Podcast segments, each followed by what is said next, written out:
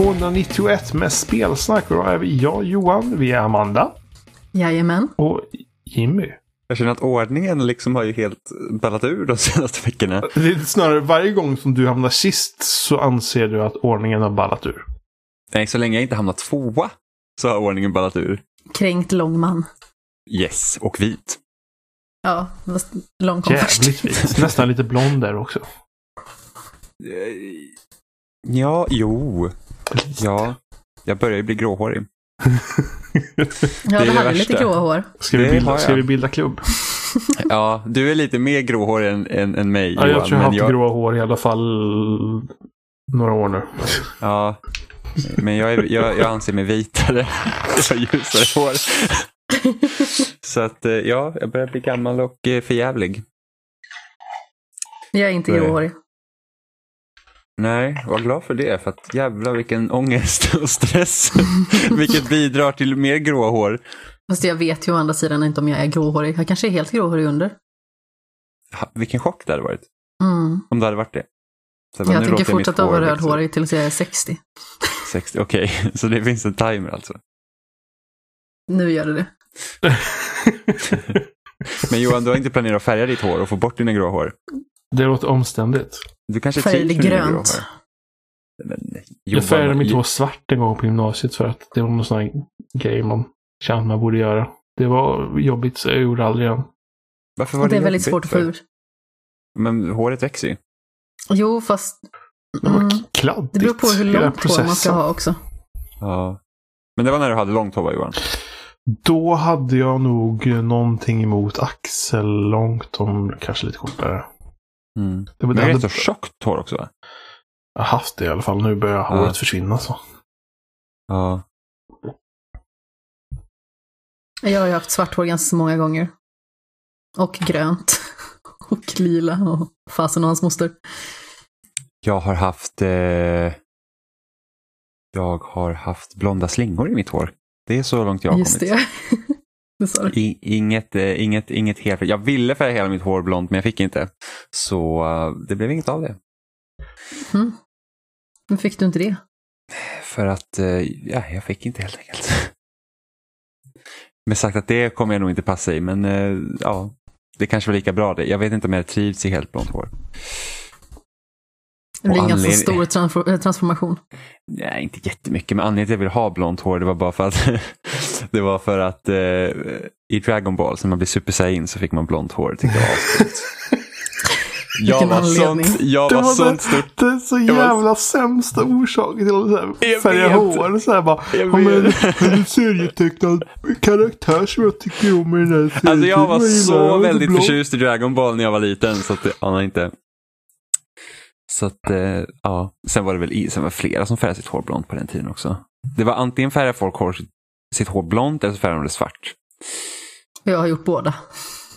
Jag har gjort inget. Som vi nyss kom fram till. Precis. Eh, vad har vi spelat under veckan då? Ja, Johan, du hade spelat mer World of Warcraft. ja, lite i alla fall. Jag, Är det fortfarande kul? det, ja, jag vet inte. Det är tidsfördriv i alla fall. Det kan man väl kalla det. Okej. Men det, ja. Nej, men jag är väl, vad är jag nu? Level 8 eller någonting sånt där är jag. Och så Hur lång tid har det tagit? några timmar i alla fall. Det, det är ganska lång tid med tanke på att det är en ganska låg level. Ja, nej men det går inte så jättefort ska jag våga säga. Men jag, jag kanske gör saker väldigt ineffektivt också. Jag vet inte riktigt hur andra folk gör. Nej men jag har väl kommit vidare nu i alla fall. Så jag är inte vid start startområdet i alla fall. Utan är en liten bit framåt. Mm. Och håller på att döda en massa djur konstant känns det som. Det är typ det jag gör. Mm. Antingen Döda få... massa djur. Det är inte typ det alltid man gör i World of Warcraft. Ja, jo, det är väl fullt möjligt. Men det det, det som man märker av just nu. Jag har väl träffat på lite zombiegnomer också nu. Men de, de, var, de var en level över mig. Så jag, jag sprang ifrån dem. Medan de högg mig i ryggen med sina små knivar. Det är typ det hemskaste i World of Warcraft när man aggrar en fiende som är för stark och så kastar de typ magi eller någonting så bara ser man sitt HP gå ner hela tiden medan Ja. man liksom bara springer för sitt liv och bara nej. Det här var ju typ, vad, vad fasen heter det nu när de, äh, lepra, eller vad heter det när man Heter väl sjukdomen. När man Ja. typ tappar kroppsdelar. Det heter någonting på svenska, annat på svenska väl? Spetälsk. Ja, just det. Så det är spetälska gnomer var det som, eh, som började jaga mig. Tappar man kroppsdelar av att få spetälsk? Ja. Man Är det inte det? Jag har ingen aning. Jag, tror, inte- jag tänker spetälsk. Då tänker jag så här att man ser typ sjuk ut och får typ så här variga, ja men typ så här skinn och sånt. Man, man tappar, kroppsde- ja, men så här, tappar kroppsdelar. Alltså typ så Ja. att finger kan trilla av. Men jag har för mig att det är liksom någon form av förruttnelse liksom. Nu ska inte jag eh, Så att säga... spetälsk är typ, i princip zombiesjukdomen. Eller, eller så är det bara typ att folk... Leta även känt som spetälska, står det här. Nu måste jag se hur man ser ut när man, man har spetälsk. Det här är bra podd. Vi sitter och googlar sjukdomar. Ja, till och med att skriva in spetälska mellanrum T så står det spetälska tappa kroppsdelar som förslag. Gör man det då? Ja, Jag gissar på det. Nej, eller? Alltså jag är, blir väldigt osäker nu. Jag vet inte. Jag, jag, jag tror att man tror att man, Man tappar kors- känseln i olika kroppsdelar. Ah, okej. Okej, det förklarar sig. Men Jag, jag, såg, stopp, jag, såg, jag såg ju bara framför mig liksom typ att så här, men här trillar lillfingret av för man har spetälsk. Gud. Ja, men små, små gröna gnomer. Det såg mer ut som eh, zombiegnomer för de var gröna Mm. och Men aggressiva. då kör, du, då kör du Alliance alltså? Ja, jag kör Mm. som dvärg. Ja, okej. Är det, du, brukar du spela som dvärg? Är det det du väljer när du spelar? Liksom, om, om det finns val i ett spel att vara dvärg, är du dvärg då? Ingen aning Jimmy. Det är väldigt sällan som jag spelar spel där jag får frågan vill du vara dvärg eller inte? jag bara. Vem fan är det? Det är kanske en annan podd jag brukar lyssna på. Ja, men, men ärligt talat så var det bara att jag, jag, vi har typ en Facebook-chatt med alla möjliga folk. Eh, Mm. Och där ställer jag bara frågan liksom så här, bara typ vad fan ska jag ta för någonting? Och de tyckte jag skulle ta Hunter och så var någon som skrev ta dvärg-Hunter och så blev jag det. Typ. Okej. Ja, så att om du hade spelat typ Dragon Age Origins där man kan välja mellan typ vara människa, alv eller dvärg så hade du varit dvärg? Det tror jag inte. Ja, okej. Jag har inte sett människa då. Kanske. Jag har ingen aning. Vilka frågor du ställer men Jag känner mig lite äh, grått karaktär. Nej, jag, jag blir bara, jag var ju bara sjukt, jag är ju alltid så nyfiken till varför man väljer olika raser i spel. Jag har aldrig dragits åt dvärghållet.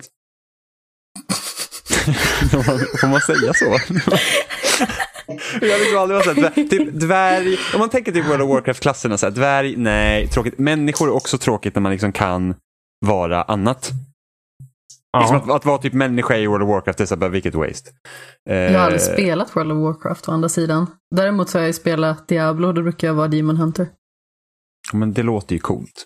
Ja, det gör det faktiskt. Ja, alltså, så vad är du? Jag är Demon Hunter. Man bara, okej, certifierad. Liksom. Licensierad. Jag, vill, jag, vill vara, jag vill vara Svenne i, eh, i Diablo. Vi måste, de måste lägga till det som DLC. Att vara svensk. Ja, typ en tjock medelålders vit gubbe med ölmage. Men typ Allan Svensson. Som springer ut och typ spyr på saker. Jag vet inte. Skri, skriker hemska kommentarer så att motståndare ramlar ihop eller någonting. Jag vet inte. Vilken bra feature. Det, det, det är ändå ganska kul typ i Worms. Där finns ju svenska röster. Det fanns svenska röster. Vadå, Typ. vadå fanns? De senaste versionerna jag har spelat har det inte funnits svenska. Va?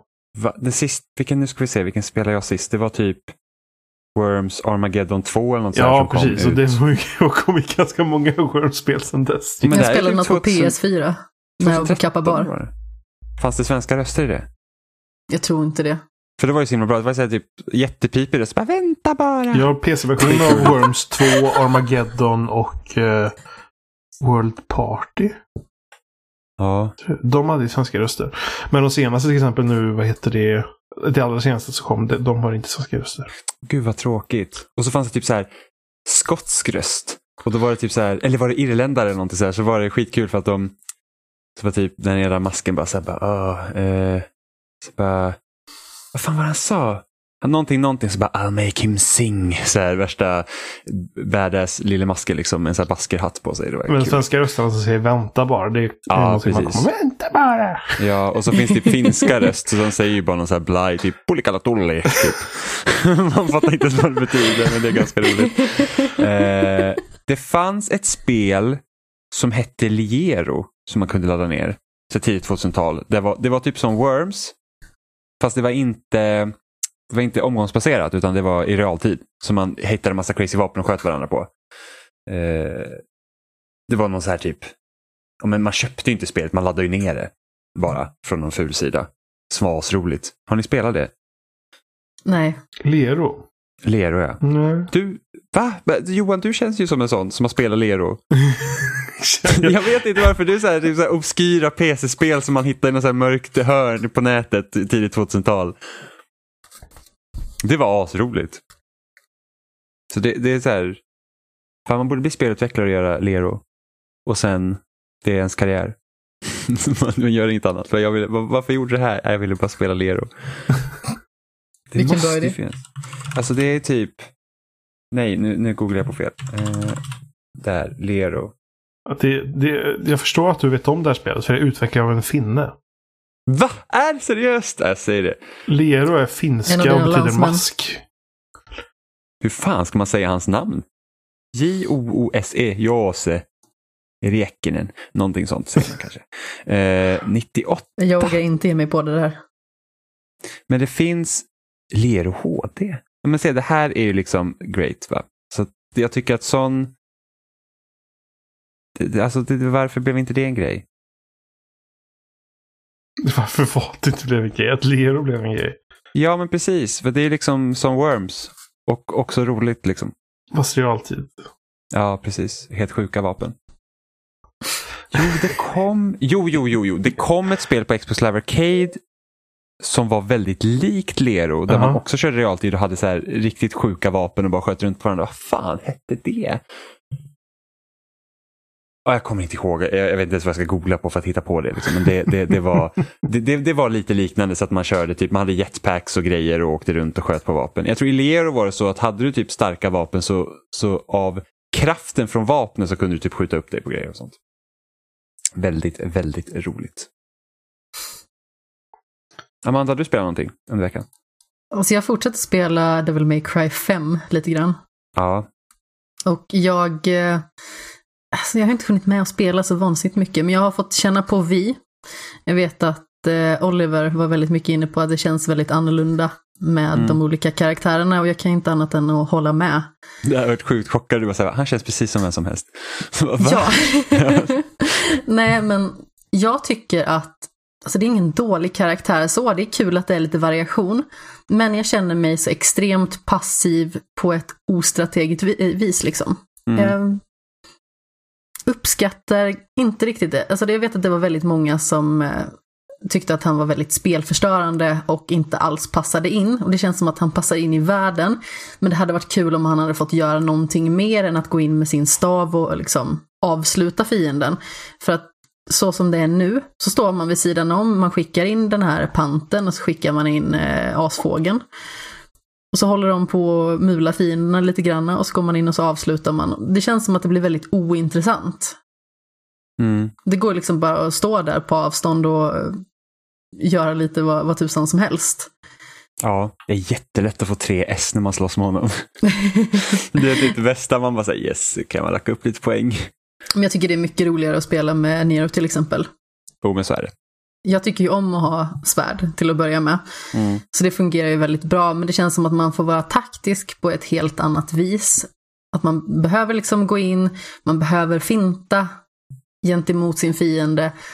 Och sedan så liksom får man använda sina förmågor och vapen bäst man kan ut efter sig själv. Mm. Och visst, när man spelar med vid, det ser coolt ut.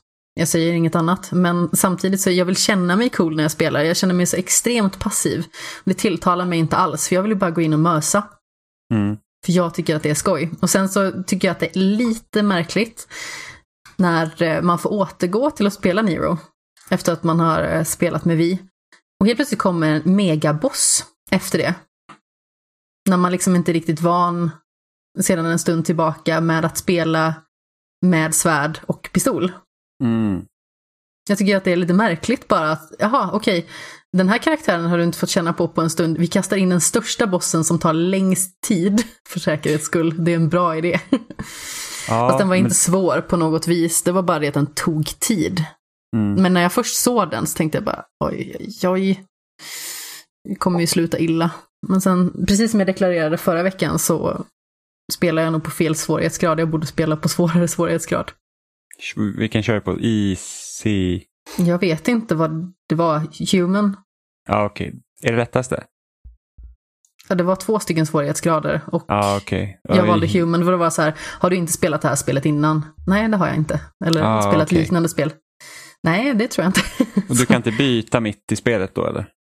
Jag har inte hittat det, men Nej, det, jag kanske det borde göra en djupare efterforskning. För Du det känns kanske- som att det inte du- är så svårt som jag borde ha det kanske. Du kanske kan göra det mellan... Eh, antingen så måste du klara ut spelet en gång för att kunna välja eller så kan du kanske byta mellan kapitel. Mm. Eller typ mellan karaktärer eller någonting. Jag vet inte. Ja, jag, jag kommer inte ihåg hur det var. Äh, som sagt, jag tycker fortfarande att det är väldigt roligt spel. Eh, Oliver hade väl skändat mig om jag hade sagt något annat. Då får jag liksom så här hotbrev på, på posten. Eller han kanske kommer att lämna det på mitt kontor. Vi deklarerade ju förra veckan att vi jobbar ju liksom ett typ stenkast ifrån varandra. Eller så kanske han skickar inga bajsbilder, han kommer med faktiskt bajs. I ett kuvert. ja, ja, helst kanske. eller så kommer han där med händerna fulla. Jag var så stolt säger han. Det hade kreation. känts ju som man kunde posta bajs till folk. Vad sa du Johan? Det, det fanns en, jag vet att det fanns en tjänst i USA där man kunde posta bajs till folk. Men gud. Det är liksom så här, Bara i USA alltså. knappade in så här en adress eller så, så skickade skickade en låda Är det ens med eget bajs. då eller är det någon annans? Jag vet, jag kommer ihåg om man valde bajs eller och, hur det, är en e- det, det är en tjänst va? Så jag känner att om du ska ha ens eget bajs, då känner jag att det är lite för mycket jobb från Ja, egen nej, sida. det var nog, jag gissar på att det var kanske djurbajs eller någonting. Nej, men fy vad äckligt. Man får välja mellan olika sorter liksom i ett sortiment. Åh. Nej men fy. Ja. Devil May Ja. Cry 5 i alla fall. Ja. Men du tycker fortfarande, du tycker fortfarande om det liksom? Jag tycker det är jätteroligt att spela, verkligen. Mm. Jag har fortfarande den här känslan av att det känns som att man inte är en riktig värld, men vad tusan. Det får man ju acceptera lite grann ändå. Ja, du skulle testa att spela Ninja Theories Devil May Cry. Jaså? Eh, för det var, ju en, det var ju en reboot, eller ja, inte en reboot, man ska nästan kunna säga att det är en reimagining, så den har liksom inte riktigt, alltså den har ingen berättelseanknytning till de andra spelen. Eh, men man spelar ju som Dante ändå. Ja. Och, eh, och eftersom det är Ninja Theory så har de ju en bra story. Ja, precis. Så att det, det, men folk, folk var ju helt, de var helt vansinnigt arga på det spelet för att Dante inte såg ut som Dante brukar göra. Eh, Just det, och sen var så kunde man-. Ha någon form av skin så han såg ut som han brukade. Typ ish, alltså han får ju typ vitt hår mot slutet av spelet i det, i, där också. För att det har någon så här lore-anknytning. Men sen så finns det ju de som kritiserar liksom själva gameplayet också, liksom att det inte är lika djupt och sådana där grejer. Och det, det kan jag ju förstå. Liksom, att, jag vet inte, det, det liksom blir jättestor backlash på det spelet och det är liksom inget fel på det. Men jag kan tänka mig att är man riktigt sån här Devil May Cry puritan så kan man vara besviken på att det inte är lika tekniskt avancerat. Eh, men alltså det, jag känner ju typ att Devil May Cry 5 har ju tagit inspiration från det spelet med tanke på att de hur de presenterar världen när man liksom är i då den riktiga världen och inte inne i trädet. Mm. Så uh, du, du, ser liksom så här lite ja, men byggnader och sånt är lite wacko och, och liksom det är lite, lite så Inception surrealistiskt emellanåt. Och det är Oh. väldigt mycket Devil May Cry eh, som Ninja Theory gjorde. Det är liksom Mm. visuellt slående spel. Ehm, jag tror det finns på PS4 också. Att de släppte typ någon sån Definitive Edition där de har liksom uh, tajtat till gameplayet lite och sånt. Men jag spelade det på 360. Såklart. Ja, Vad annars? Precis. Eh, jag har spelat Assassin's Creed Odyssey igen. Eh, jag DLC. hop- Ja, precis. Jag köpte DLC. Det är första gången jag köpte DLC till ett Assassin's Creed-spel överhuvudtaget. För att det var på rea för någon vecka sedan. Uh, season Pass. För jag ville spela det här Atlantis-DLC som utspelar sig efter spelet. För det ska vara lite så matigt. Men då fick jag ju all DLC. Och då är det liksom en sidostory innan Atlantis som, som jag ville köra igenom först. Så jag är väl typ på, det är väl tre episoder, så jag är på andra nu. Uh, och det är rätt så trevligt tror jag. Alltså, det är liksom mer Assassin's Creed så det har ju typ samma problem som Odyssey hade redan. att det ja, men Odyssey i sig självt är ju väldigt liksom bloated kan man säga. Det är bara väldigt mycket av allting och då är det liksom inte jag vet att folk har sagt att Witcher 3 kändes väldigt stort men Witcher 3 var också stort av mycket bra quest och sådana grejer. Så man liksom att ja, men det här questet är inte här bara för att ja, men det är inte bara ett utfyllnadsquest utan det finns faktiskt en storyline att följa medan Odyssey har bara väldigt mycket sånt. Där det är liksom... Ja men det är typ hämta X för att du ska kunna göra ja. Y för att du ska hämta Z för att ja, kunna och sen, göra och sen, har, och sen har man inte riktigt någon sån här riktig så här storyanknytning till det utan det är så att ja, men jag fick en lapp och det står någonting här och sen så springer man iväg. Liksom. Eh, men det är... Om man jämför typ med DLC som kom till Witcher 3 eller de expansionerna som kom till Witcher 3 så var det liksom att de kändes som egna spel. Det var så att oh, jag skulle verkligen kunna spela typ en 20 timmars historia i den här delen av kartan för att de liksom har lagt ner mycket tid på det. Och de har väl kanske typ försökt titta lite på det. För att man har ju liksom, det är, det är mycket mindre i skala som så för att det finns några huvudkaraktärer som man följer och sen så så är det någon typ en ny sån här hemlig organisation som typ försöker lönnmörda folk eh, och grejer. Så att, så att, i Odyssey redan innan så hade man så här att man ska jaga kultister.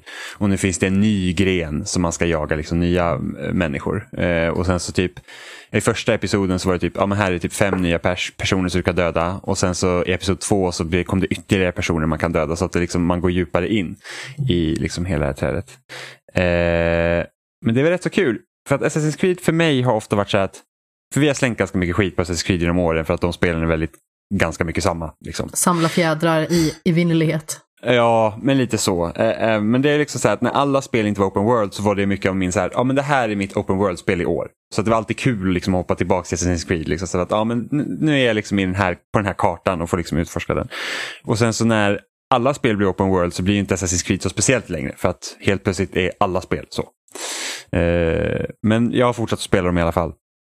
Och nu känner jag så att när, när man liksom kommer hem på kvällen och bara ska sätta sig ner och spela någonting. Då är det, så här, det är ganska skönt att hoppa in i ett Assassin's Creed och bara säga att jag har typ två quest här. Jag behöver inte liksom det är inte speciellt utmanande. Jag behöver inte tänka speciellt mycket. Utan jag kan bara liksom så här, ja, jag kan springa hit, döda de här, levla lite och sådär. Så det är ganska trevligt på det sättet. Eh, av, som avkoppling helt enkelt.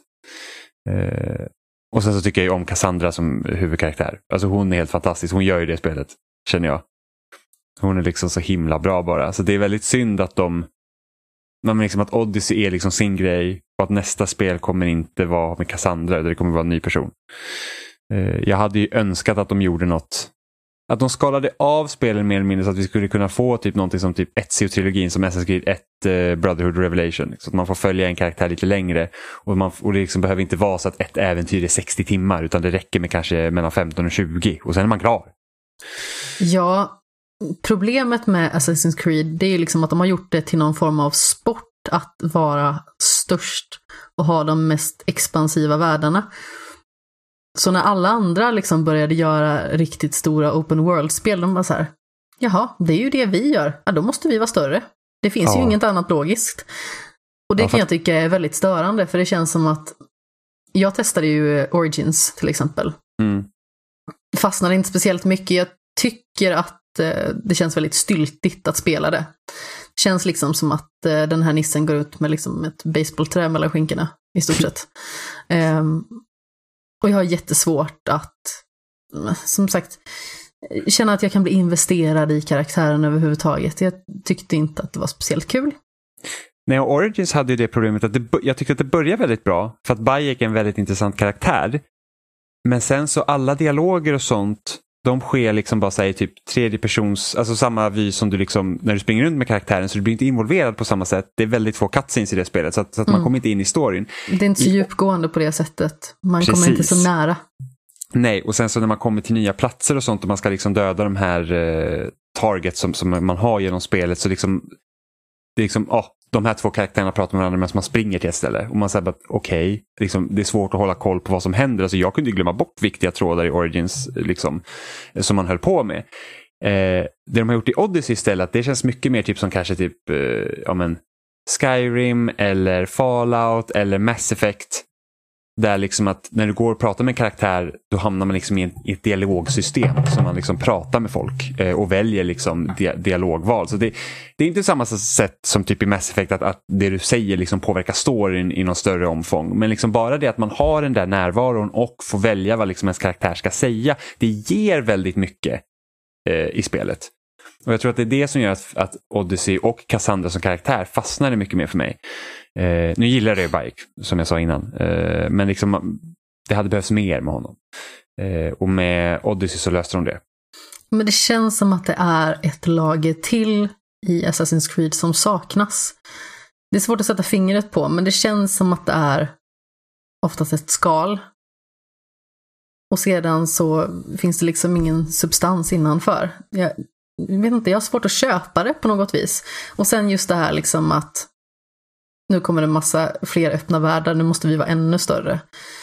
Mm. Det blir bara så här, varför? Gör det mer kärnfullt istället. Det blir inte mer tilltalande bara för att det är jättestort. Sedan så finns det spel som är skitstora, typ Witcher 3 till exempel, som jag tyckte var jättefängslande när jag väl kom in i det. Även att det tar typ 15 timmar innan man väl gör det. Mm. Ja, nu gick han Yves Guillermo som är vd för Ubisoft gick ut att de kommer inte mer göra liksom korta kampanjer. Utan de ska bara göra jättestora spel. Och då blir man också så här, men nej. Alltså alla era spel behöver liksom inte vara av den här magnituden. Liksom. Nej, men det är så liksom, varför är det ett viktigt kriterie? Ja, men det var ju som de för några år sedan sa de också att de inte skulle göra mycket, alltså de skulle sluta att göra eh, starka narrativ i sina spel utan det allt handlar liksom om spelarberättelser så att du gör din egen berättelse och det, och det är typ, Origins är ju typ resultatet av det. Att det liksom mm. är inte lika styrt som tidigare Assassin's Creed. Alltså, jämför man till exempel Assassin's Creed 2 med Origins så är det jättestor skillnad i hur storyn presenteras. Alltså, Assassin's Creed 2 kan man ju nästan mer likna som ett GTA i det avseendet du går till liksom en, en uppdragsmarkör och du får en cutscene. Och så gör du uppdraget och sen kommer du till nästa uppdrag och du får en cutscene. Så var ju inte Origins. Det var ju väldigt få cutscenes i Origin. Och sen och tittar man till exempel på Odyssey då så är det inte, det finns cutscenes där men du har ju det här dialogsystemet som gör att varje dialog är liksom, en, liksom inramat på ett speciellt sätt. Mm. Eh, så att de verkar ha gått ifrån det också för jag tror inte det funkar ju liksom inte för alla spel att bara säga att nej men vi skiter i storyn. Utan nu ska alla vara de här open world, liksom gör din egen grej. Så man säger, men alltså alla era spel är likadana, det är skitjobbigt. Och där tror jag att Watch Dogs... någonsin. Ja, och Watch Dogs 3 tror jag kommer falla in på den biten. Du ska göra din egen story för att du har ju ingen protagonist i Watch Dogs 3. Utan du kan ju spela som i princip vem som helst. Och, för, och jag vet att många tyckte typ att Watch Dogs 3 var typ the shit när det visades på E3 och jag kände bara så att det där, alltså det där vill inte ens jag spela. Snark. Ja, verkligen. För att då Som jag väldigt mycket annat för min del. Kände ja. jag. Ja, men Watch Dogs 1 var ju liksom verkligen så här, alltså det spelet tycker jag verkligen inte om. Watch Dogs 2 var betydligt bättre. Och där hade man liksom en, en huvudperson som man liksom, ja, kunde följa och liksom, han var ganska intressant.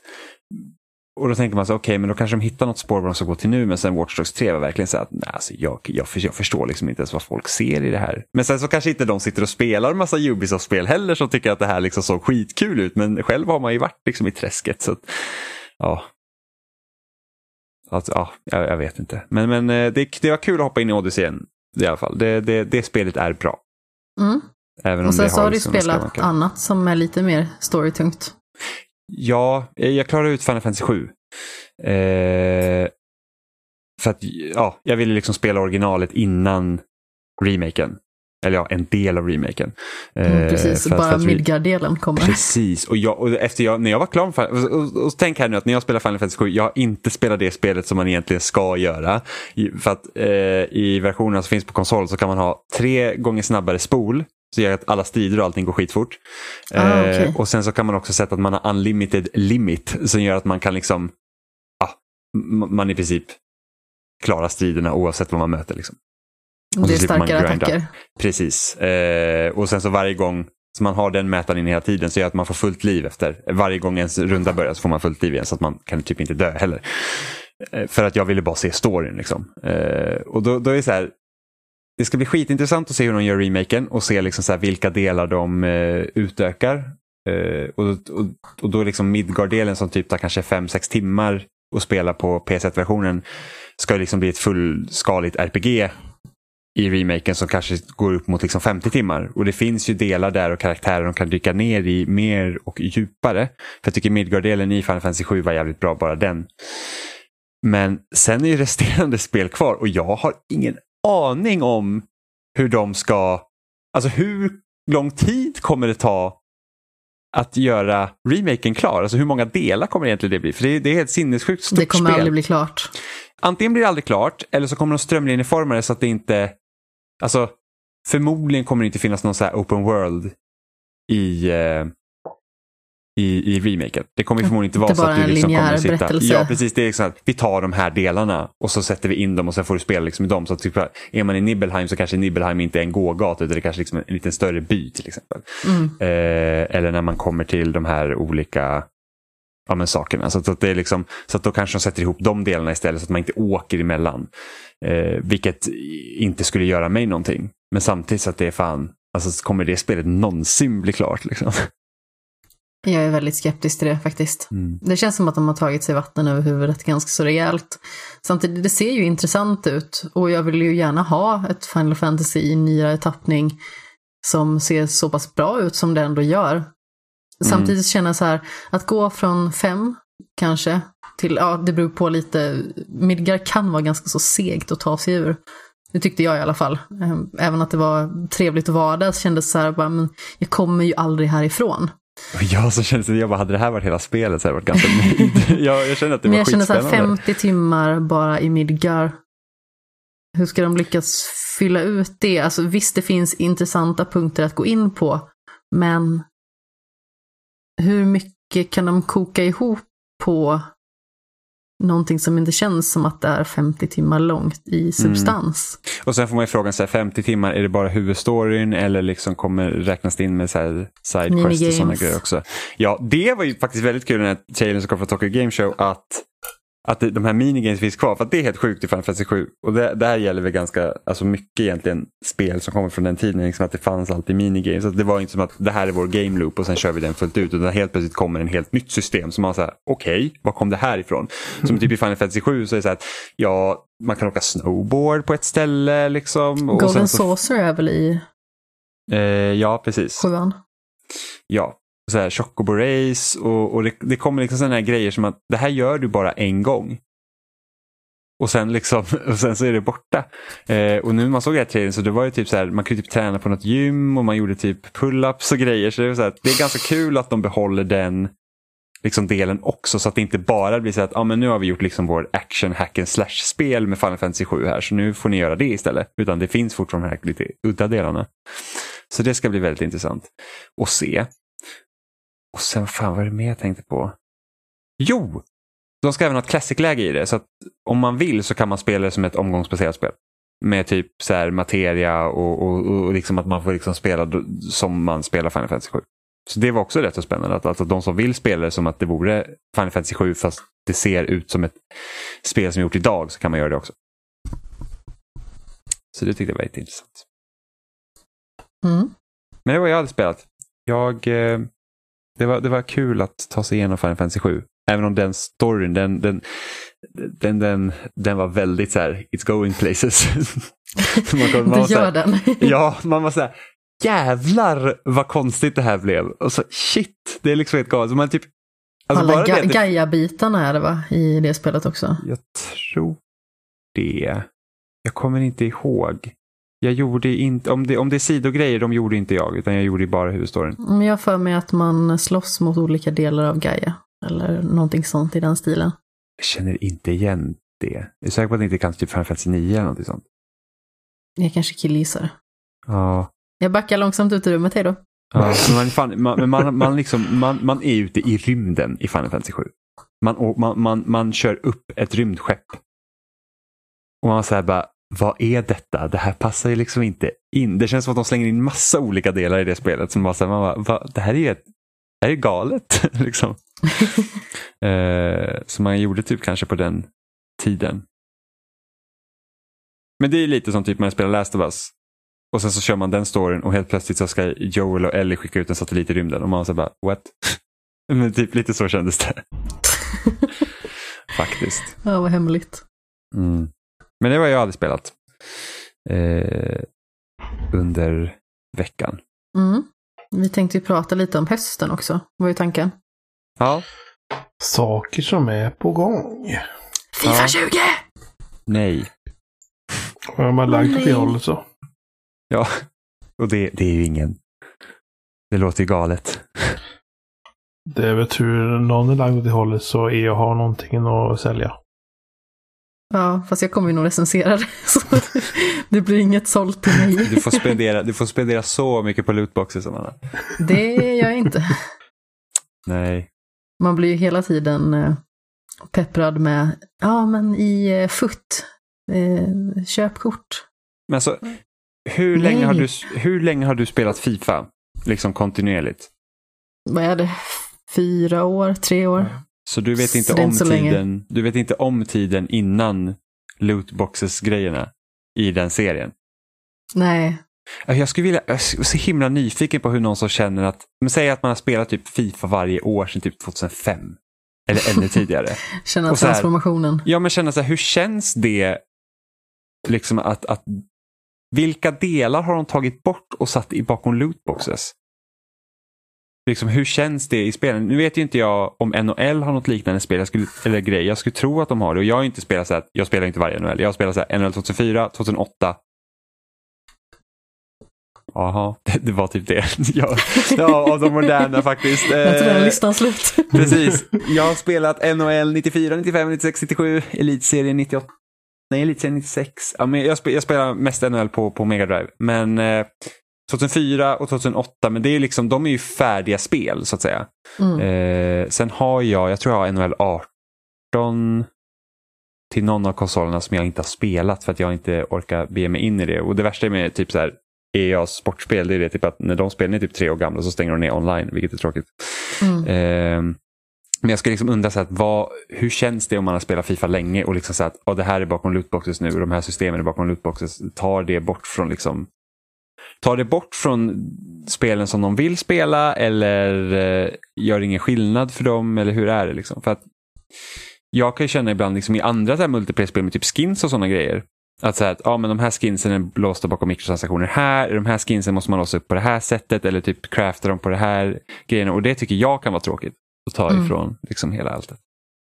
Alltså, jag ska ju faktiskt villigt erkänna att jag var en Fifa-föraktare av rang innan. Jag tyckte ju att det verkade skitfånigt. Jag har ju Ja. gillat fotboll sedan jag var väldigt liten. Eller jag blev indoktrinerad med Tottenham Hotspurs i eh, ja, intravenöst. Men eh, Ja, Indoktrinerad var rätt ord. Mm, ja men verkligen sådär eh, har jag blivit ända sedan jag var barn. Jag hade typ sparkdräkt med deras logga på och grejer. Men jag har ändå gillat fotboll. Jag följer Premier League hyfsat bra än idag. Och eh, tycker det är kul att gå på matcher när jag väl är i London och så. Men eh, jag har alltid varit så här, äh, jag gillar fotboll att titta på. Varför ska jag spela Fifa? Och sen så blev jag tjatad på att spela Fifa och så spelade jag Fifa för första gången i eh, direktsändning på Spelhjälpen på Musikhjälpen 2016 måste det vara då. Mm. Och sedan så har jag fortsatt att spela det. Mm.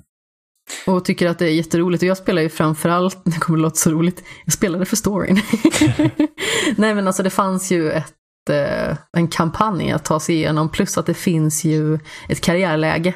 Och Mm. de två tycker jag är roligast att spela, för då får man liksom följa antingen en påhittad spelare från eh, liksom, utvecklarnas håll, eller så får man följa liksom, sin egen spelare som man har skapat och dennes utveckling. Och det kan det ju vara både en, en coach och, eh, eller en spelare.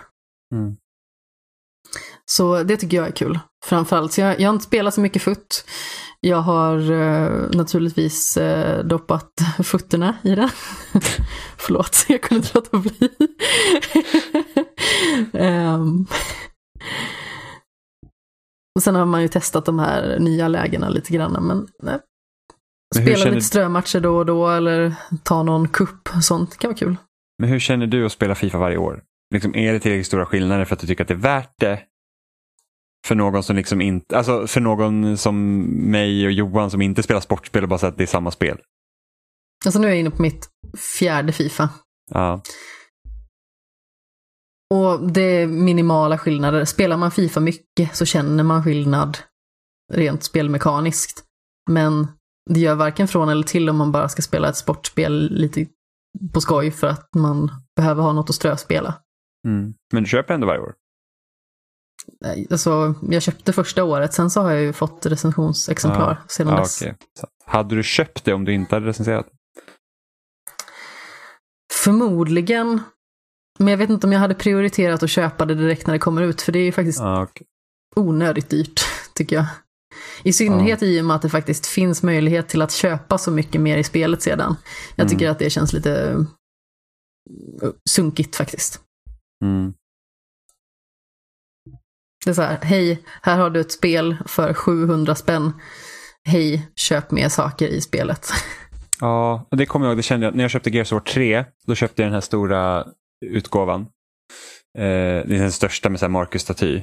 Och sen, ja, jag köpte egentligen två för jag fick en Locus-staty från webbhallen också. Det, det är en hel grej som jag har berättat flera gånger. Men där var det också så att jag köpte dyraste utgåvan och sen när man startar spelet, för då har de pratat innan spelet släpptes, de bara vi kommer ha så mycket skins och grejer och folk kommer verkligen kunna liksom så här typ uttrycka sig själva med skinsen och vill du ha en rosa gnasher så kan du ha det och bla bla bla bla. Och så öppnar man spelet så kanske det finns fyra, fem skins i spelet från början och resten måste du köpa med mikrotransaktioner.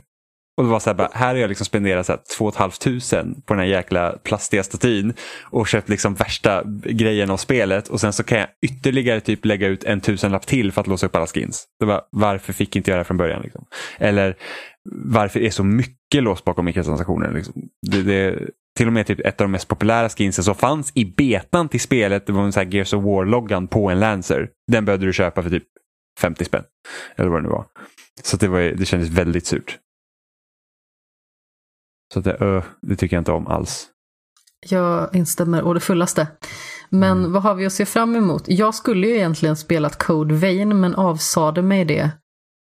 För att jag kände Mm. att jag ha- hade lite mycket just i tiden där när jag skulle få det i mångt och mycket.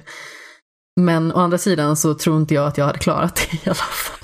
Nej, jag tror att det ska vara typ vara något liknande Dark Souls-aktigt spel. Ja, det är det. Jag satt Mm. och kollade på det här under Spelhjälpen år 2017. Det var senaste gången vi hade det. Mm. Och då satt jag tillsammans med Tove Bengtsson och även eh, min kära vän Peter Eriksson som också är med i eh, själva gruppen som anordnar Spelhjälpen. Ja. Och vi, vi två programledde och eh, fick testa, jag fick testa Nino Kuni 2 innan det släpptes där och eh, han fick testa Code Vein. Och det var liksom på, på den nivån att det var så pass tidigt i spelets utveckling så man var liksom tvungen att så här radera allting från hårddisken sedan när, när vi hade spelat Mm. det i stort sett och sådär. Ehm, men det var löjligt svårt, verkligen. Mm. Och bara att kolla på blev man så här, oh, jag hade inte klarat mig länge på det här. Det var liksom bara så här, ja men, dodga, dodga, dodga. Åh, här får man inslag, dodga, dodga, dodga. Ja, jag kommer ihåg när det visade, typ, kom någon trailer på det förut så var jag väl intresserad mer eller mindre av det. Men eh, hade det kommit typ i våras och inte nu så hade jag nog kanske Det ser till. häftigt ut, men Ja. jag är inte bra, i alla fall inte på svåra spel. Inte av den sorten. Jag kan Nej. vara ganska bra på eh, 2D-plattformsspel, men det är ju för att kanske är det jag har spelat mest som barn. Mm. Vilket då har genererat att där har jag dels mer tålamod och dels så, ska man säga, min envishet kickar in på ett sätt som är mer funktionellt för mig, eller vad man ska säga. Mm. Så nöter, nöter, nöter och jag ser mönstret mycket tydligare vad jag behöver göra. Som sagt, Super Meat Boy, Celeste och så vidare. D&D Mm. Snai. Mm.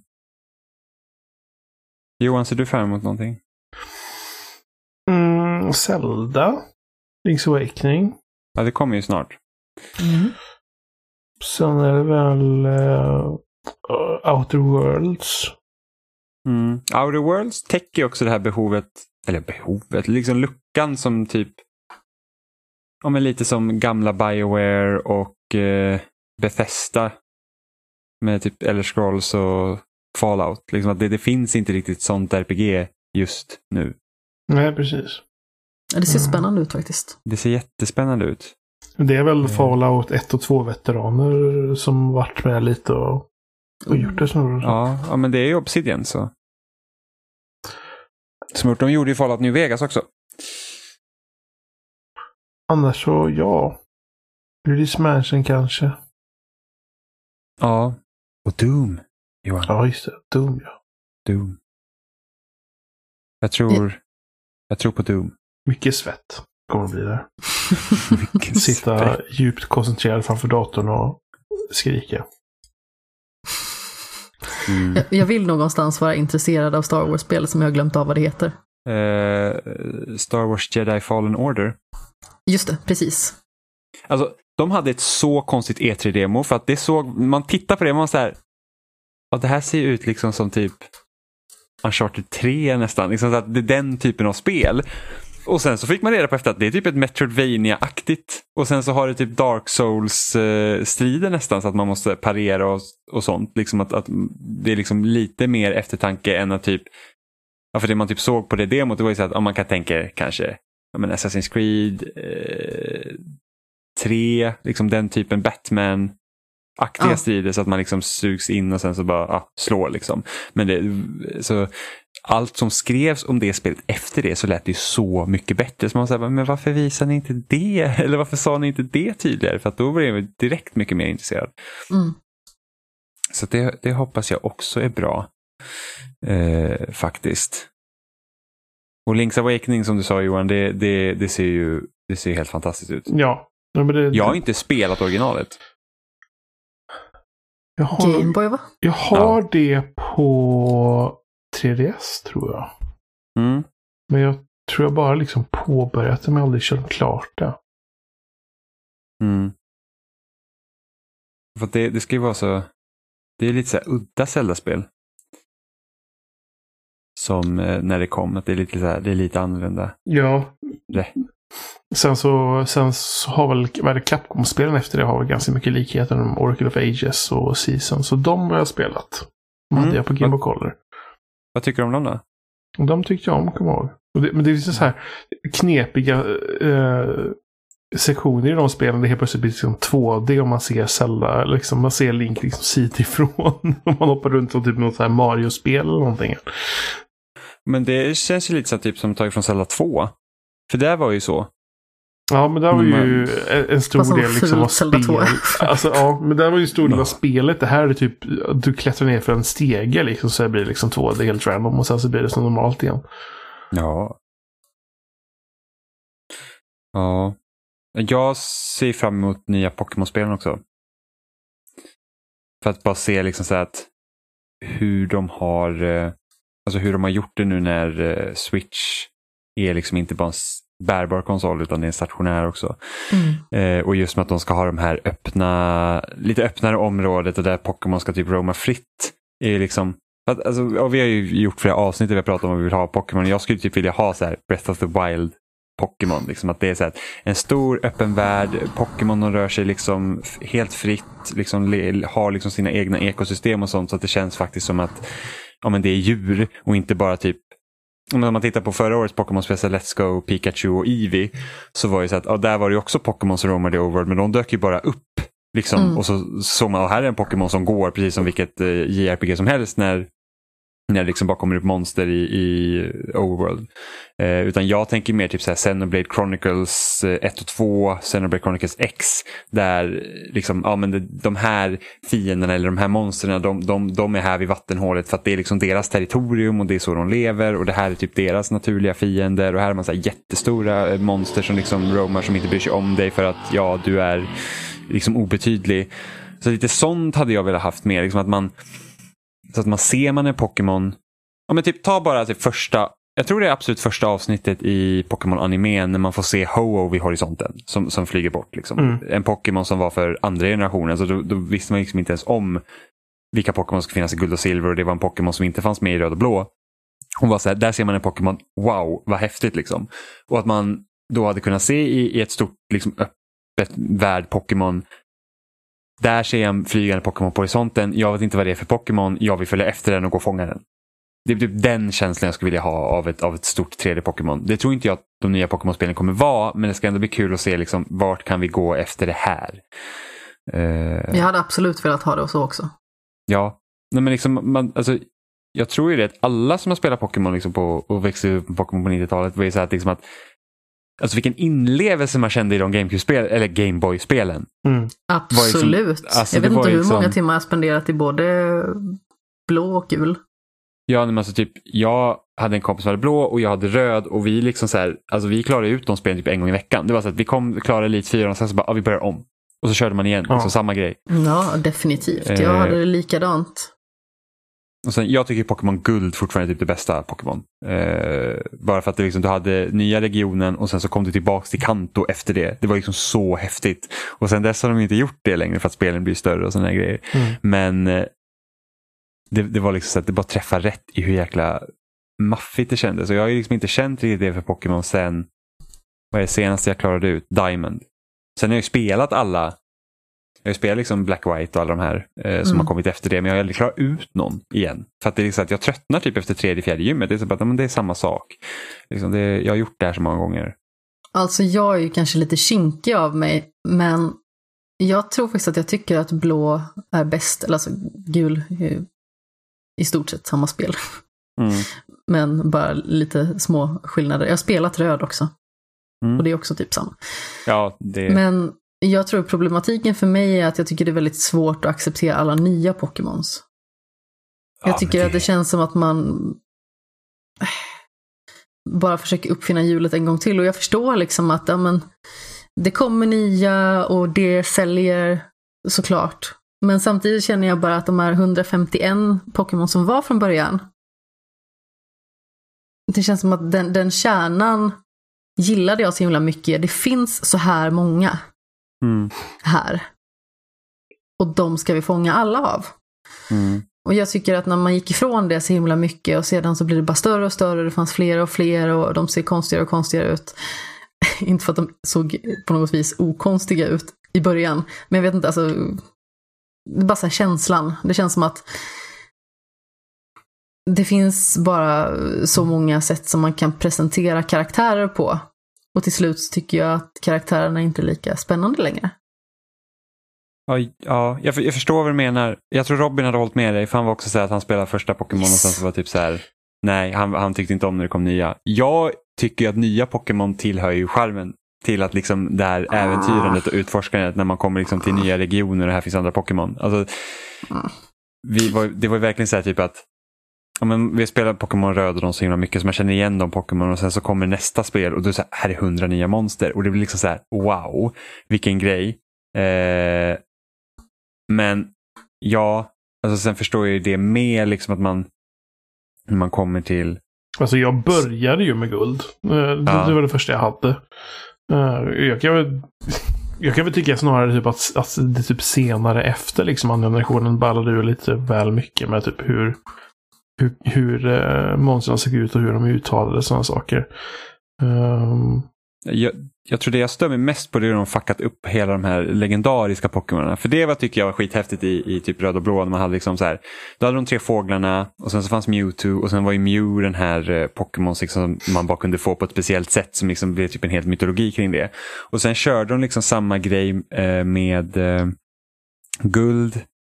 För då hade du hundarna och så hade vi Lugi och Ho-Oh som var exklusivt eh, beroende på vilken version du hade. Nej, de var inte exklusiva. Det fanns, man mötte dem på olika levels, så var det. Eh, man mötte Ho-Oh först och sen Lugia och i Silver så var det tvärtom. Men då hade du Celebi som var som var som Mew liksom. Och sen med typ Sapphire och Ruby, ja. Mm. Eh, då då tror jag Rayquaza kom som en så special också. Eller något sånt här. Så det, liksom, det, blir bara mer komplicerat. Och sen så är det massa så olika event och de typ lägger till legendariska Pokémon som inte finns från början men som kommer till senare inom en generation. Så det blir liksom bara rörigt. Så det är så svårt att få pejl på hur du kan få tag i alla Pokémon. Det gjorde väl lite också att jag kände mig så här otaggad på att försöka liksom få alla i de senare spelen. Det liksom blir för konstigt. Och man måste vara så inne i det för att förstå det. Det är inte enkelt att förstå det. Känner jag. Jag håller med. Men, eh, men nu i alla fall i, i Sword and Shield så, så där ska du inte kunna få alla Pokémon i ett spel för att de har liksom begränsat Pokédexen. Det finns ingen National Dex i det. Vilket har retat många för att folk förstår inte hur spelutveckling går till och att det är kanske lite jobbigt att göra typ animationer och sånt för typ tusen monster. Eh, men det ska, det ska bli kul. Alltså om jag tycker om de spelen så hade det varit kul att försöka få tag i allihopa. Och eftersom det är på en hemkonsol och inte bara bärbart så finns det faktiskt en chans att jag kommer spela det också genom det. Eh, jag vet inte varför jag inte riktigt spelar liksom bärbart på det sättet. För jag spelade, jag köpte ju Pokémon Sun för typ, vad blir det nu, eh, lite över ett år sedan. Och så spelade en, en bit, men det var så på 3DS, så jag sätter mig liksom inte hemma och spelar på 3DS, utan det är bara om jag är iväg. Mm. Jag spelade ju på 3DS när jag pendlade. Men i synnerhet nu när man faktiskt har en switch som är så extremt liksom uppdaterad i relation till 3DSen. Allting ser ut som skit på 3DSen verkligen. ja. Jag försökte ju spela Fire Emblem, det här eh, som kom i remake för två år sedan, Shadows of Valentia. Och det var ett jättekul spel, men samtidigt kände man så här att, ja, det är inte samma sak längre. Jag försökte ju att spela det när det väl kom. Mm. Men så tappade jag bort kassetten efter att ha spelat typ 35 timmar. Åh oh, nej. Och sedan så ville jag ju spela klart det egentligen inför att Three Houses skulle komma. Men naturligtvis så kände jag att nu klickar det inte lika bra längre i och med att jag har sett så himla mycket av hur Three Houses ska se ut. Mm.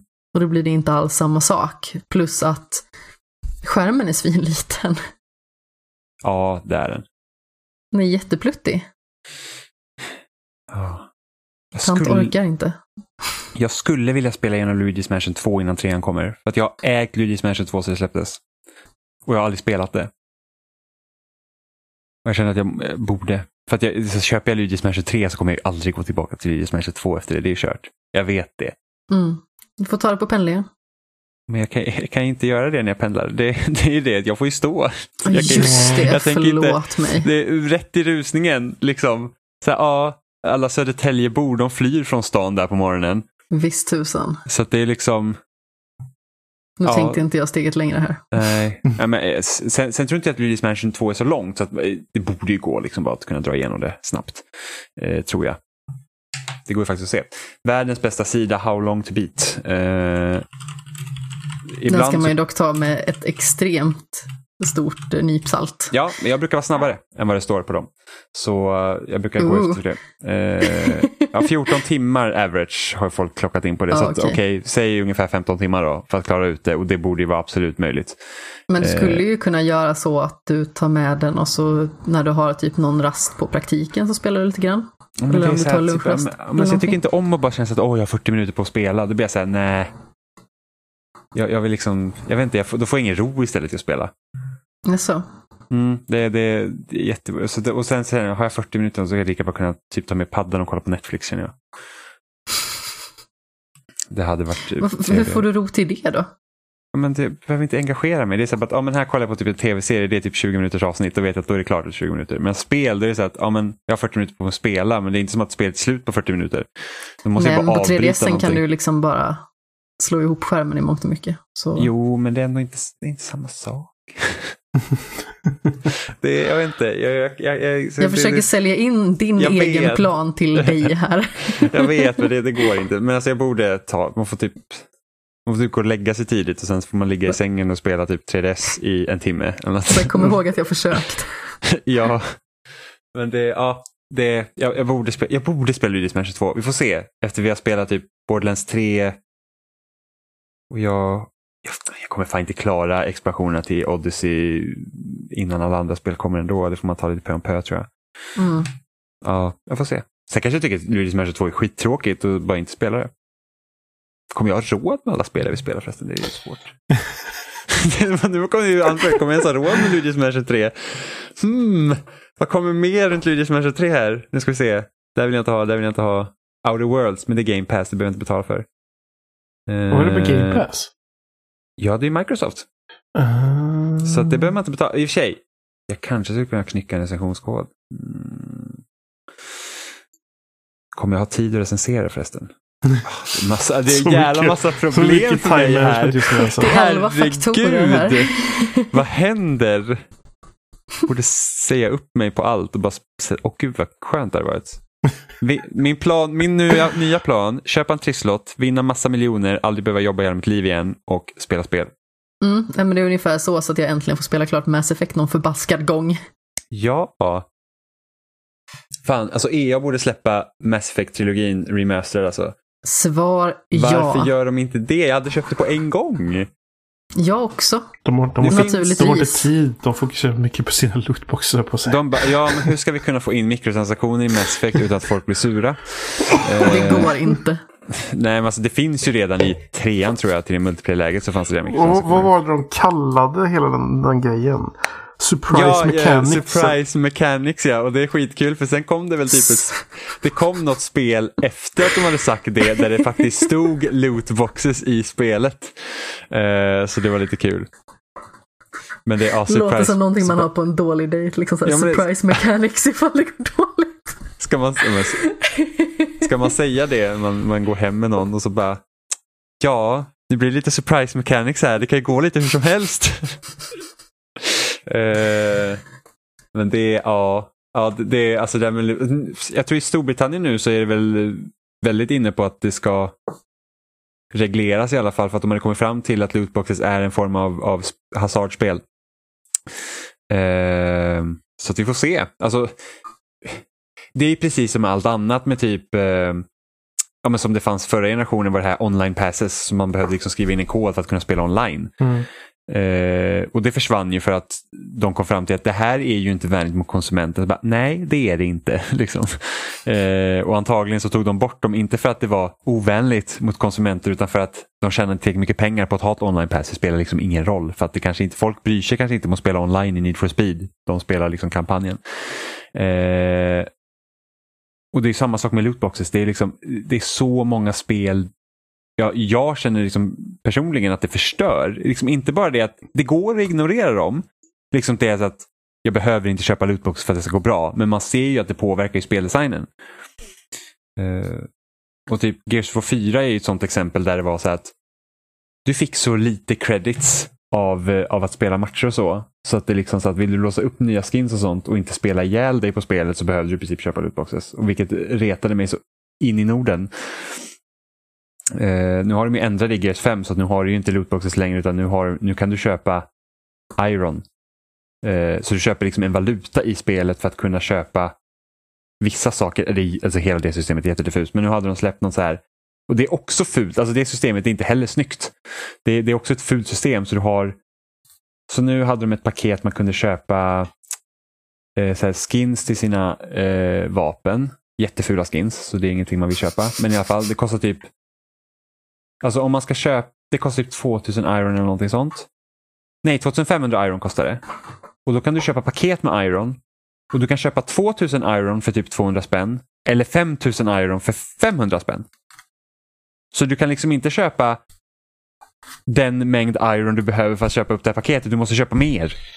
För att då är du fastlåst liksom, i systemet. Då är det bara så att, men alltså för fan, ha inte ett system som Iron, utan låt mig då bara köpa, ge en 200 spänn för de här grejerna.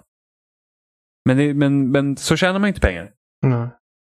Det är skitstörigt. Jag, jag tycker det är jättefult. Det är liksom, eh, till och med liksom eh, PS3 och 360, då hade du också så här Microsoft Points och eh, Playstation Points och grejer för att kunna köpa spel. Du kunde liksom inte betala riktiga pengar, du behövde liksom köpa poäng för att sen kunna köpa spelen, vilket är så dumt.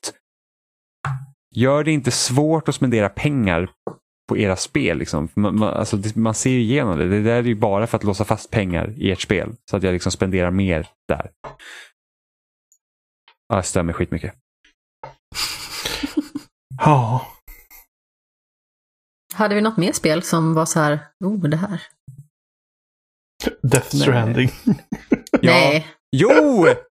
Jag blir mindre och mindre pepp Ja, samma här. hela tiden. Ju mer jag hör om Death Stranding, desto mer så här, Ja, vad, vad- var det senaste nu då? Om man zoomade in kameran på han skrev så slog han till en eller någonting. Jag fattar inte. Man kan också välja om man vill stå eller sitta och kissa på toaletten.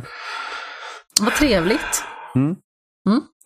Jag känner att det är lite livskvalitet ändå. Det är så här liksom, ja men Kojima får sparken och nu har han haft för mycket fritid. Ja, alltså, Ja, men jag, är precis. fort... alltså, jag är Han sitter väldigt... där i mjukisbyxor liksom och bara så här, fan jag måste, jag måste göra någonting var det här. sån här tweet han la ut så här liksom bara. Ja, jag liksom hade en dröm. Och lite kontakter eller vad jag skrev. Och sen så, Jo, men det, var, det det här, här med spelet. att ah, han började med typ så här, han hade ingenting, han började med eh, bara så här ett anteckningsblock och grejer.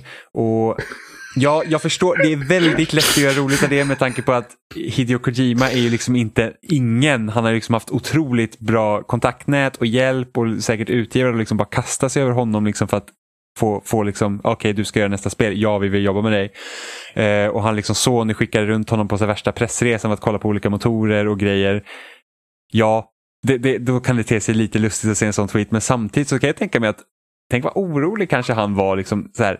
Han har inte Metal Gear längre som han har jobbat på i princip stora delen av sitt liv. Eh, helt plötsligt har han ingen utgivare i ryggen som kan hjälpa honom ekonomiskt heller. Så att det, för honom så var, kändes det säkert väldigt tufft. Alltså, förmodligen var det en väldigt tuff period. Så, att, så att man ska inte ta bort från det även om man liksom kan se det- att Det är fortfarande lustigt. det, jo, det är det. Men det känns som att det är så här lustigt för lustighetens skull lite grann. Ja. Men sen så är han ju också, han verkar vara en sån person så att han säger att han vill hålla på och göra spel ända tills han dör för att han måste skapa. Eh, så, så han kommer liksom från den positionen också. Men, men det, det ska bli väldigt intressant att se Death Stranding. Jag, jag, det handlar ju liksom, man, jag såg någon så här intro-video som man fick se. Eh, det är fortfarande väldigt japanskt skrivet. Alltså det, känns, det är fortfarande här liksom, dialogen känns liksom inte hundra. Eh, Norman Reedus är väl, känns, han, han känns så att hans karaktär i alla fall får han pratar inte så mycket så det känns inte lika konstigt som när de andra pratar. Eh, men han ska koppla, de ska, man ska koppla ihop hela USA i princip med varandra. Eh, så att, eh, jag, jag, är- fortfarande fascinerad av det spelet. Alltså, jag, jag, jag, jag hoppas att det är bra. Så får man ju se. Jag är mer liksom intresserad av spelet bara för att se vad det är för någonting. Vad, vad, hur hur liksom det kommer kännas. Sen om det är dåligt eller bra, det, det får ju liksom vara... Det, det är väl sekundärt egentligen. Jag hoppas att det är bra, men det är liksom inte så att det är inte som när jag peppade No Man's Sky och var så här, fan vad jag längtar efter det här spelet. Det kan vara dåligt men jag längtar efter det skitmycket. Och det här är liksom bara, jag vill bara se, jag vill bara spela det och se liksom vad det är. Det är bara, bara intressant på det planet. Ja, Något mer? nej. Inte, inte, ja, inte något spel som vi inte har pratat om tidigare. Liksom. Jag ser också fram emot rebooten av Modern Warfare. För att se alla knepiga grejer som har gjort med det spelet. När de säger att det är inte politiskt men vi gör ett spel som ska handla om riktigt krig. Och man bara, hur går det ihop? Eh, Inte. Det är låtsaspolitik. Precis. Eh, ja, men förmodligen så är det, det är ju liksom, de säger ju så i intervjuer för att Gargamel-gatarna inte ska bli liksom sura. Men eh. ja, alltså hela den grenen av mänskligt eh, mörker är liksom sin egen grej. Men eh, ja, Det är den här zonen av internet som man inte får gå till enligt Mufasa. ja men typ. Men jag, eh, som sagt, jag tycker första Modern Warfare var ju liksom, det är ett fantastiskt spel. Eh, så det ska bli kul att se vad de gör med, med serien då. Se vad det är för någonting. Det kan också vara skitdåligt, men man vet aldrig. Förhoppningsvis ska jag väl kunna skämshöga till mig lite i höst. Kanske avverka en titel eller två, så slipper jag ha ågren för det. Ja, du kan ju spela Mass Effect. Mhm. Kan du och Emma sitta och prata massa om Mass Effect? Jag vet ingen som gillar Mass Effect lika mycket som Emma. Hon har typ klarat ettan typ 16 gånger och sådär. Jag vet inte, det är helt Ouch. sjukt. Ja, Ja, vi kan ju prata om Dragon Age också när jag har spelat det. ja, vilket hon också tycker om. Jo, jag vet. Ja, nej, men det är väl dags att runda av för den här veckan ser jag på. Ja, Ja. Vi finns som vanligt på spesnack.com och där hittar ni länkar till de flesta ställen. Um, vi dyker upp på loading.se varje vecka. Um, en tråd för varje avsnitt. Ni kan mejla oss. Eh, kontakta spesnack.com eller förnamnet spesnack.com. Ja. Skriv gärna till oss på något ställe. Ni kan ju kommentera på loading eller mejla eller skriva på Twitter. Ett spesnackpodd. Vi hade, vi hade ju någon som skrev på loading-tråden sist. Jag tror han bara... Jaså? Ja, Oj. precis. Här, upptäckte podden för snart år sedan. Levererar som vanligt. Kul att höra fler röster i podden. Oj, vad roligt. Men då är den, ja, så det var kul. Så att, eh, så det, det är rätt så kul va? Om han upptäckte podden för en, en, ett år sedan och inte har lyssnat på gamla avsnitt så har ju han aldrig hört Emma tidigare. Vilket är intressant. Ja, just det. Fler röster. Ja, men precis. Fler som nya röster, tänker jag. Liksom. Ja, då är... Den gamla veteranen. Ja, En ny och en ny gammal. ja. Jag tror vi har gjort fler avsnitt efter att Emma slutade än vad hon var med i. Kanske. Jag tror hon var med i typ... Ska se, hon kom in på typ avsnitt 30 någonting. Och hon slutade 120 någonstans kanske. Ja, när vi släpper ett avsnitt i veckan som vi gör så ökar antalet avsnitt eh, med en hiskelig fart. Så här, vi gör ju cirkus 51 avsnitt om året. Ja. Det känns som man hostar till och så har det gått eh, 100 avsnitt typ. Ja, det är ju snart 300. Ja, jag kommer ihåg när jag var med på 200 avsnittet. Ja, det vi har inget så stort planerat den här gången. Nej. Lägger man ihop alla avsnitt vi någonsin har släppt överhuvudtaget, liksom eh, spoilercast eller Emot världen eller sådär, så Mm. är vi nu uppe i 300. Så, Ja. vi, så vi är 300 liksom någonting är släppt. Vilket Mm. är rätt galet. Men sen har vi också första avsnittet som vi döpte till pilot. Det är väl inte avsnitt ett heller? Nej, det är bara noll tror jag. Precis, så korrektum är egentligen att när vi gör avsnitt 300 så är det egentligen 301. Jo, jo, men sen har vi spelat in spoilercast utöver det. Så, Ja, precis, precis. Så, så, så, de, så nu är vi på 300 om man räknar liksom Mm. allt. mm. Vilket är rätt. Över 300 måste vi vara. Nej, 300 exakt. Nej, men vi har, inte, har vi bara gjort 10? Har vi inte ens gjort 10 spoilercast? Jag gick in på var iTunes tror jag. Eh, och där står det ju antalet. Uh, Jaha. Fast är alla med där då? Ja, det ska de vara. tror det. Om inte, om inte du har satt någon begränsning Johan. Nej, jag har inte gjort det. Det var bra. Eh, För mig det såg 300 där i alla fall. Men uh, någonstans. Ja. Jo, 300 avsnitt där. Men gud, jag trodde fan att vi hade fler alltså. Men det, det är några stycken Jimmy så. Nej, det här var inte bra alltså. Det här var, ja, jag är så, Nu så går skam på torra land. djupt besviken Det på oss kan, själva. kan ju vara fel också. Faktiskt. Man vet ju aldrig. Ja, jag vet inte. Nej, jag ser inte alla på... Nej, jag ser inte alla på iTunes. ja, men det står eh, på vänster under eh, bilden står det exakt. Jo, jo men alltså jag, jag bläddrar ner. Vi måste ha en begränsning för att jag kommer ner till avsnitt... Eh, Jag kanske 19. har. det måste Kan- du sätta upp. Kan hända att... eh, Så då kanske vi är på 300. Vi 20 måste vara typ på ungefär. 300, ja, 325 kanske. Vi borde kunna göra det på något sätt. Ska vi se. Det är inte det bra. att All, all, alla måste kunna, vi måste kunna höra hela biblioteket. Annars kan man ju borde se på YouTube, för där har vi en video för varenda avsnitt. Mm. Nej, 320 är vi nog uppe i.